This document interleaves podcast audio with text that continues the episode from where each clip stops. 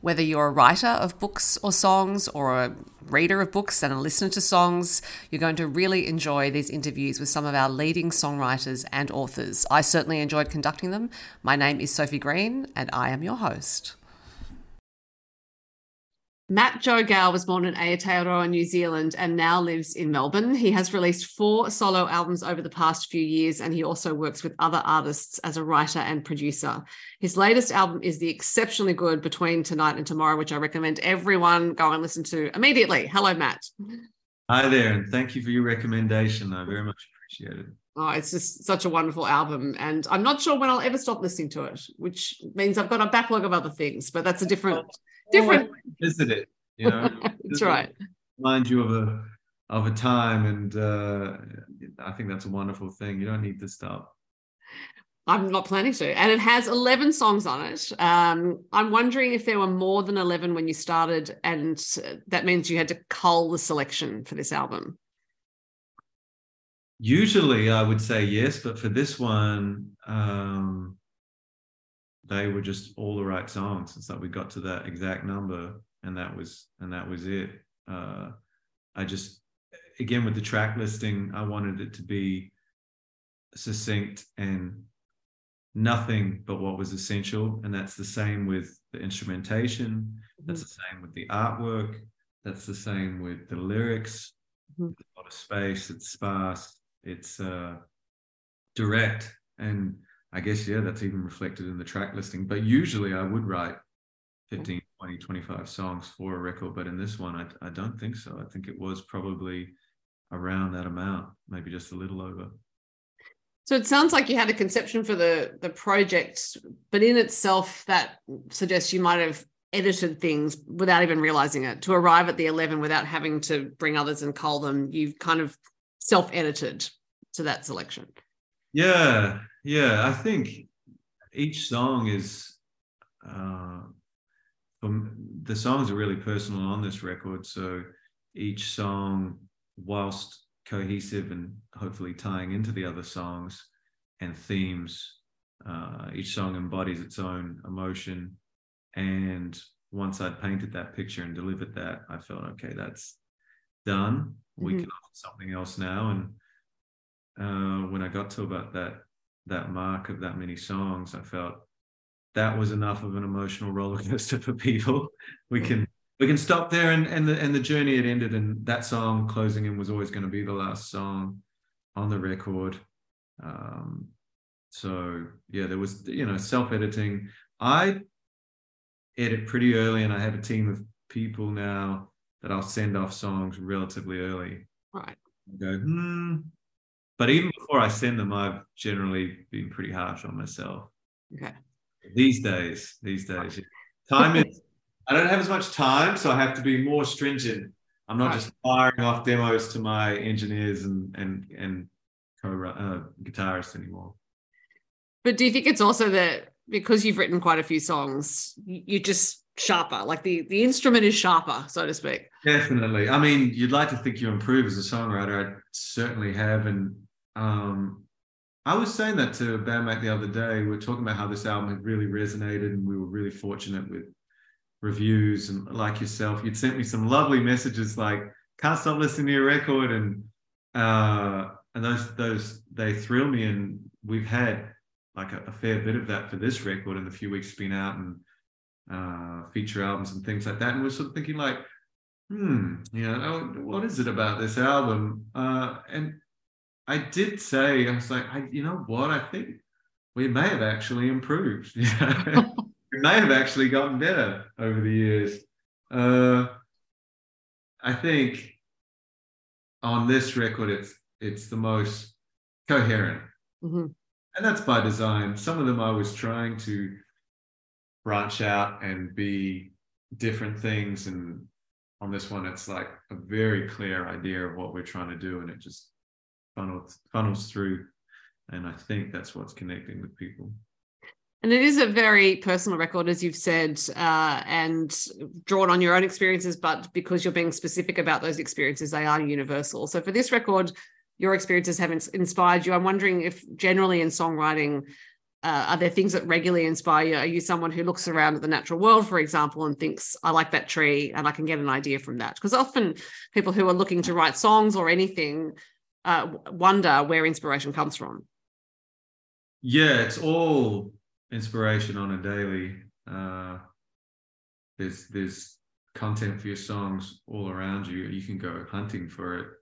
Uh, used to go to the train station in London. I'd watch people say goodbye and greet and just be around that those emotions uh, but i think for me when you uh like for people on average when they sort of enter into their 30s and that's a time when people go through a lot of change mm-hmm. they have enough age to reflect on things have an understanding of the world so there was enough that I'd gone through uh, as a as a human, as an artist, that I could find uh, ideas and concepts that I wanted to convey to people, and I felt that I also had the tools to do it over mm-hmm. developing as a songwriter. Uh, and you realize some of the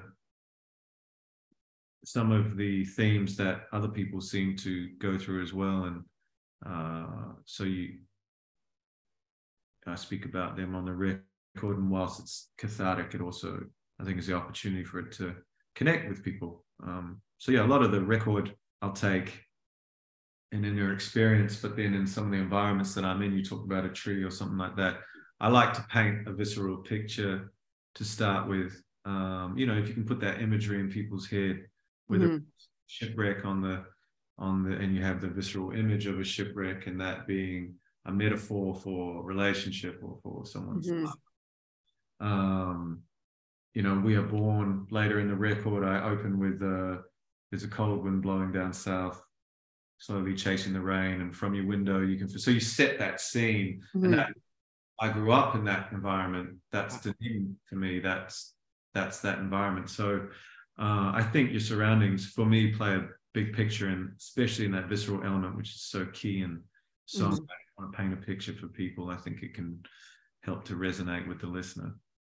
I often think songwriting requires so much discipline because you know novelists have a whole lot of words in which to express something, um, but in a song you have some verses, chorus, bridge, and you know not many minutes in which to do it. Now you have a background writing poetry, so I'm wondering if you learnt that discipline when you were writing poetry regularly it's so interesting you say that because that's always what impresses me most when someone can write a story in three minutes, you know, and also the chorus generally is a repeat refrain. Mm. So like you really got two verses and a bridge to say a story. And uh, a friend of mine who does it really well, Grant-Lee Phillips of a band called Grantlee Buffalo from the 90s, sort of old Americana artist. I would just hear a song called Jupiter and Teardrop. He talks about this whole relationship between this young couple, and um, he eventually goes down in a hail of gunfire. And I just remember being like, "Wow, he just wrote that whole story. It was amazing." Uh, and it's something that I wanted to emulate. Dylan does it well as well, but Dylan has like 10 verses, so he kind of cheats in that respect, but he is, he is the greatest. So, yeah, like in closing in again as the last song on the record, that's about a whole relationship from start to finish. Like a mm-hmm. lot. I tried to do that in three and a half minutes. And you really have to make every word count, mm. Phrase count, everything. There's no fat. Just ha- everything has to be poignant. Otherwise, you just wasted a line. Mm. Uh, but I, I, love that. You know, I love that about songwriting, and it is that's almost one of the greatest challenges. You know, get your story across mm-hmm. three to four minutes. That's a challenge. Yeah. Do you think um, now that you have written quite a few songs that you trust your instinct about the right word to choose. Again back to the discipline of it because you don't have many words in which to express say a whole relationship. So when you're looking at that song and you're thinking what is the right word? Is it is it an, an intellectual exercise of going oh i've got to find something to fit here or is it instinctual? Or both maybe. It's it's instinctual to start with uh, and then i try to step back gain some objectivity and use songwriting techniques and whatever I've developed and learned and apply them to the immediate instinct that I had.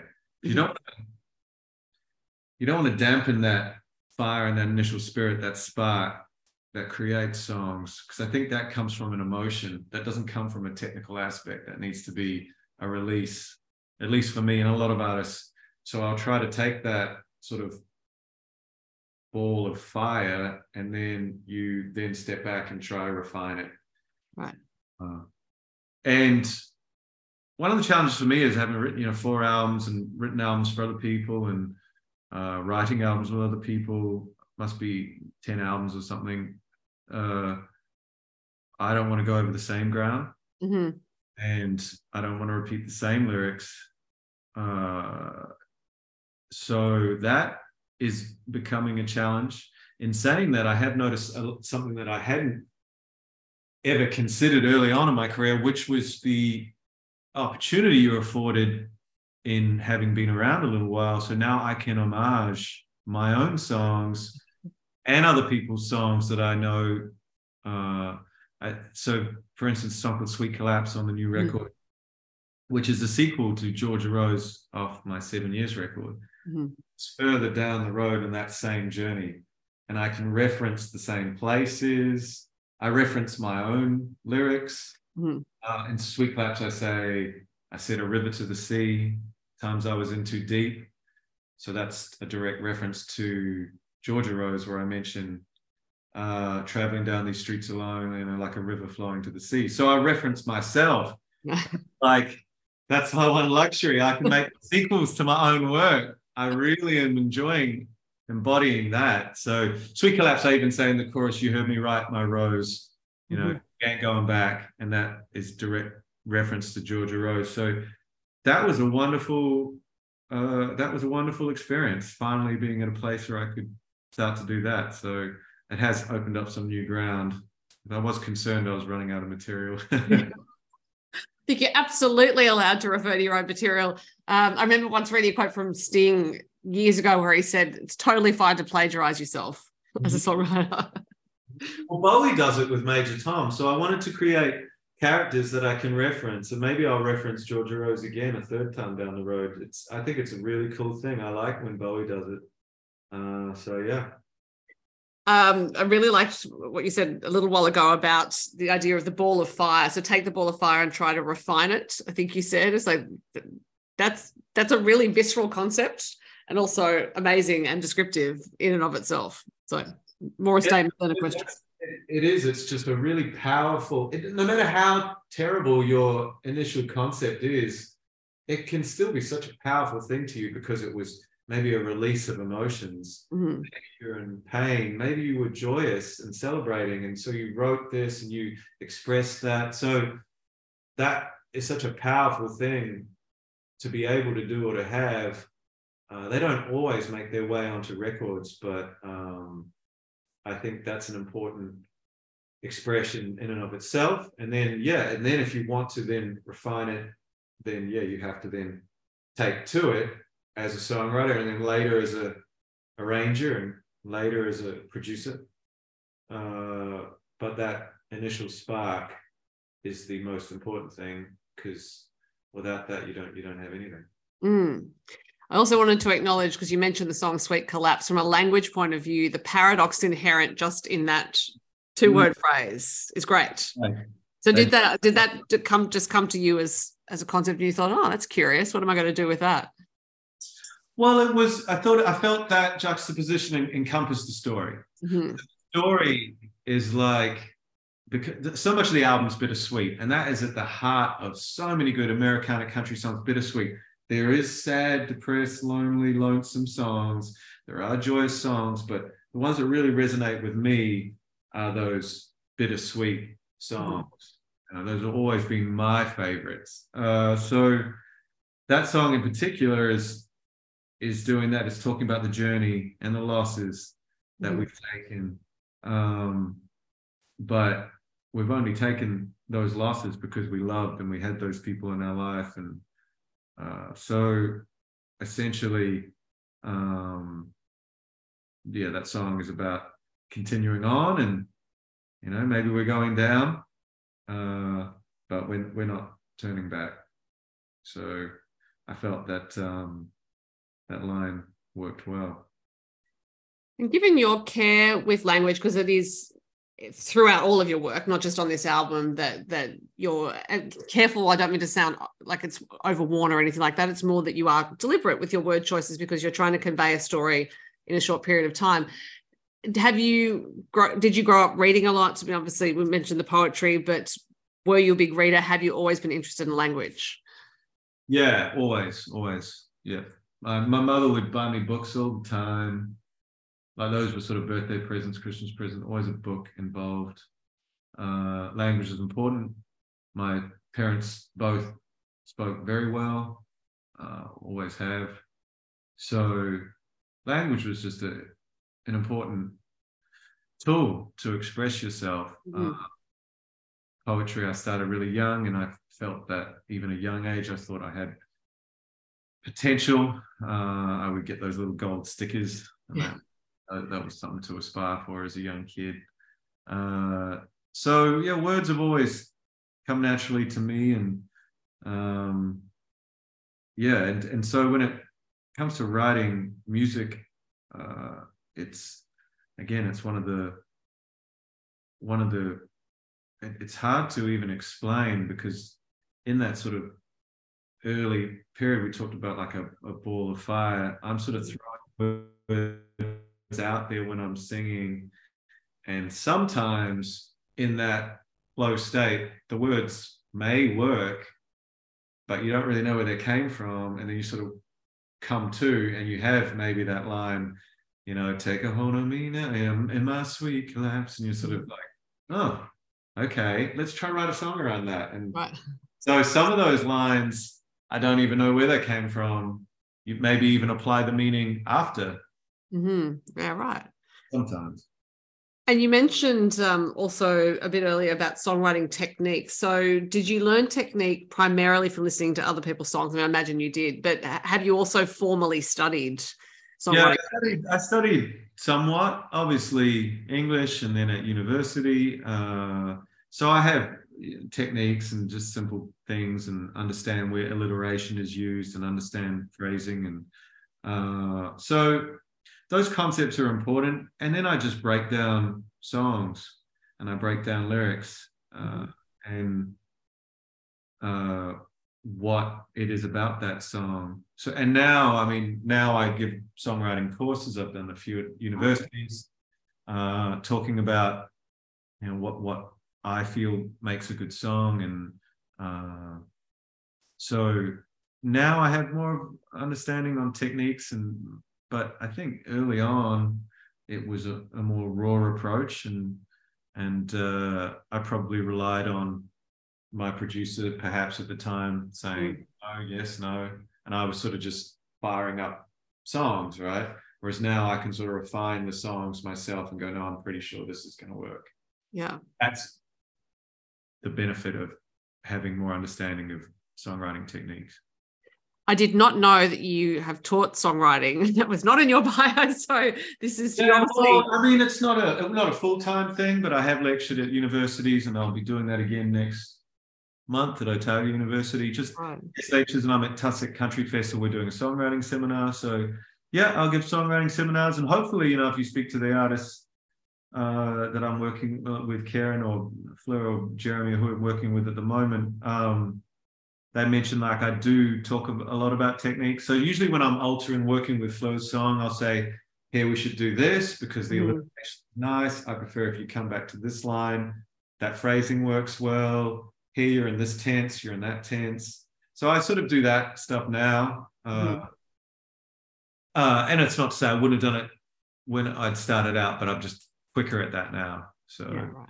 yeah, yeah when you're teaching songwriting do you do you think that your students tend to have common obstacles i guess or put obstacles in their own way yeah i mean that's that's always the difficulty about taking something so raw and personal mm-hmm. and shaping it to be able to connect and resonate with people um, obviously you don't have to do that you can write songs just for yourself in your bedroom but is anyone going to listen to them so when you come to a songwriting course you're inherently, I believe you've come there th- saying, how can my how can I write songs that people want to hear? Mm-hmm. You can write songs that people don't want to hear all day, and if that serves you, that's fine. Mm-hmm. But if you want to create something that people want to listen to, that's still unique to you, still authentic, and still serving your uh, yourself in terms of being artistic and expressive, well, then that there, there's a bit of skill involved there, and that's what I'm trying to instill, like a bit of discipline around that. Um, whether it be talking about techniques like we mentioned earlier about establishing a sort of visceral element Mm-hmm. song, which is important, sort of paint a picture so people can go there, uh, establishing an emotion, Mm-hmm. What you're trying to say in the song. And I talk about this with a lot of the songwriters. You can be esoteric in regards to your song. So people don't have to understand. But if you don't understand, it's really hard to write a song that you don't understand. Do you know what I mean? Like you want at least somewhere to hang your hat. You need to know what's going on, the framework, because otherwise you're just lines. And it's very hard to connect with just lines Mm-hmm. Random lines that just doesn't often work. But if you can have your own skeleton there, you can sort of make the song and then you can display it. And people might not understand it, but it holds together better when you have a concept of what you're trying to say. Yeah, I'm quite fond of saying to people, "Tell the damn story." What it comes down to. Yeah, exactly. That's the same thing. It's like, uh, like I said, yeah. What are you trying to say here? Yeah. Make any sense? Or that contradicts what you said earlier. It may sound cool, but it doesn't make any sense. Yeah. um, so that's all great advice for people who are learning songwriting from you. Is there a, a piece of advice that someone gave you that has really stayed with you? Wow. You know, I mean, I don't like to quote my father much because me and my father don't get on that well, right? Um, but in, in many ways, he was a brilliant man. When I was very young, he said to me, You want to write a song that connects with people, you should write about loss because everybody's lost someone Wow. that always stuck with me uh, just in, in regards to you know writing from a place where people can connect with and resonate with uh, and so yeah loss is one of them see my father said that to me interesting huh like when I was maybe 13 or something like that Hmm. And no doubt at that age, it would have a lot, a lot of impact because you think, oh, what am I about to lose? Is that what he's trying to tell me? Yeah. Well, then you do go through your life and you start losing people and you lose, and then you go, oh, right, okay, I get what you're saying there. Um, but it's not as simple as that, too. Obviously, you can't just write a bunch of songs about loss. I mean, people are too miserable. You won't even get played on the radio. It's it's it's a it's a it's a yeah, it's a precarious dance, and you can't fall over the edge. You see, and that's again, that's that bittersweet that we talked that we talked about earlier. If you Mm, do that, then you can sort of deliver some of that loss and some of that hope at the same time. mhm. Well, my advice to anyone living in Melbourne who's interested in songwriting would be to find out where you are teaching songwriting. this is not very good advice. Um, and I don't want to take too much of it because people should go and uh, take a course with you. So I'm going to conclude by asking you if you have a favorite book or author, um, whether from the past or something you're reading now that you'd like to tell us about. My favorite book of the last few years is probably uh, a Japanese author called Murakami, and he wrote the Wind Up Bird Chronicles, which is a really large book. And I was, I remember once I was, I went to the library, uh, and I love going to libraries actually. And I went to the library and I was looking for a book that would just be relaxing because it, had, uh, I just wanted to chill out. Uh, and so I saw this book that at, on the back said uh, a gentleman loses his cat and he goes searching through his neighborhood to find his cat. And I thought, oh, this sounds chill, like, huh, tales and adventures. And it ended up being this psychedelic, mystery, supernatural, uh, wonderful, and horrific voyage. There's a chapter in there that I believe the Japanese translator re- refused to translate. He said it was too graphic, and Murakami said, "No, you will, you will translate that word for word." So anyone who's read the Wind Up Bird Chronicles will know the chapter I mean. But that that that book really resonated with me as one of my favorite books in, of recent times. Yeah. Yeah. And there's a character who spends a lot of time down a well. And Yeah. uh, Read the book then, have you? I have read the book. It is an epic. Um, and the well, the well has stayed with me, Matt. Yeah. It's sort of a really harrowing and, and also elements where it's kind of sweet. You sort of don't know where you are, you don't know what questions will be answered, but it's like a David Lynch film in a way. So, but I kind of enjoy that sometimes, those really psychedelic, crazy rides. Um, I'd never read anything like it. So, yeah, he's a great author, though. He has a few sold Norwegian wood and stuff like that. Mm. Well, that is a great recommendation. You have given lots of great information about songwriting and creativity. Matt Joe Gow, thank you so much for your time. People can find your music streaming services. They can come and see you at a show when you're back from New Zealand. Hopefully, you'll be you're about to embark on a on a lovely tour to New Zealand uh, with Kerryn Fields. So hopefully, we'll see you back in Australia for some shows after that. All right. Thank you. Thanks.